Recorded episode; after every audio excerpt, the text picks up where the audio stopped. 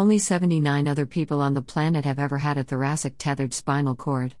They all had it corrected within weeks of the accidents. It took 34 years for mine to be officially discovered. The head neurosurgeon explained the spine is unnaturally snapped back at the heart level, opening up the vertebra. In that instant, the spinal cord was caught in that crevice, then chewed up for over three decades. I recounted all of the violence I experienced to the neurosurgeons. Severe stuff at the hands of people. No. No, this can't be done by another person. Neurosurgeon said. I recounted various falls from trees, bike accidents. No. Nothing like that is enough to cause this impact. A birth defect is equally impossible. Everything is developed normally. He says an example is a speeding boat throwing someone 60 miles per hour into the corner of a barn.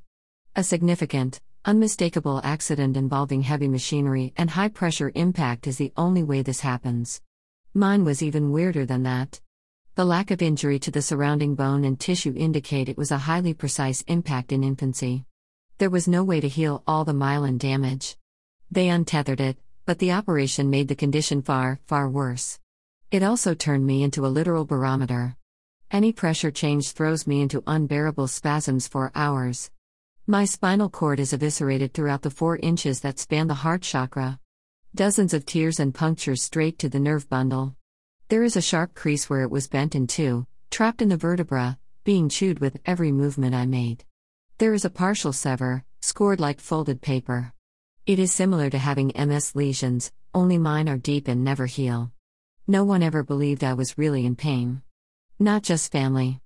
Not just peers. The jerking spasms made people laugh at me. If I fell to the floor from the agony, I might get kicked. Or worse. Adults thought I was a hypochondriac. Those school nurses puzzled the frequent fevers. They hid their rage when mom returned me to school days before they dictated. I likely had low grade infections throughout childhood. They always took too long on me with scoliosis check. This kind of injury causes a rare lower back curve. Instead of recommending a doctor, the checkers would eventually wave me along. Every year. I had an attack in school, and for the first time, someone sent me to the ER. The doctor saw it and had no idea what it was, just that it was very serious. He told mom this and gave her the address of a specialist an hour away in Boston. He'd arranged for me to be seen that afternoon. She drove me home and told me never to talk about this bullshit again. The attacks were part of my life since early childhood. She'd hit me for disturbing her peace with my howling. Sometimes she'd scream in my face, What do you want? You want me to bring you to the hospital? Because you need attention?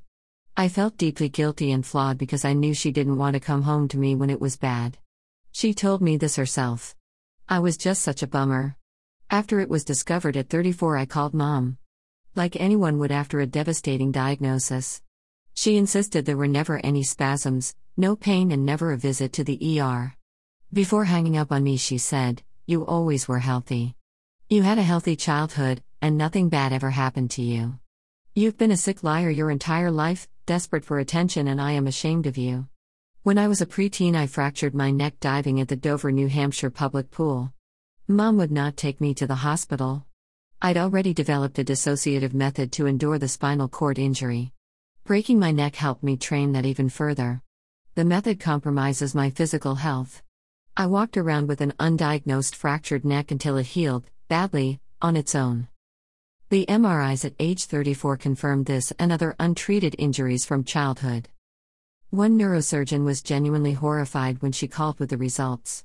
What the fuck happened to you? I spent my life with perhaps the rarest instance of spinal cord injury known in medicine. I live in a state of agony no one should endure for a minute, let alone an entire life. Hashtag RH.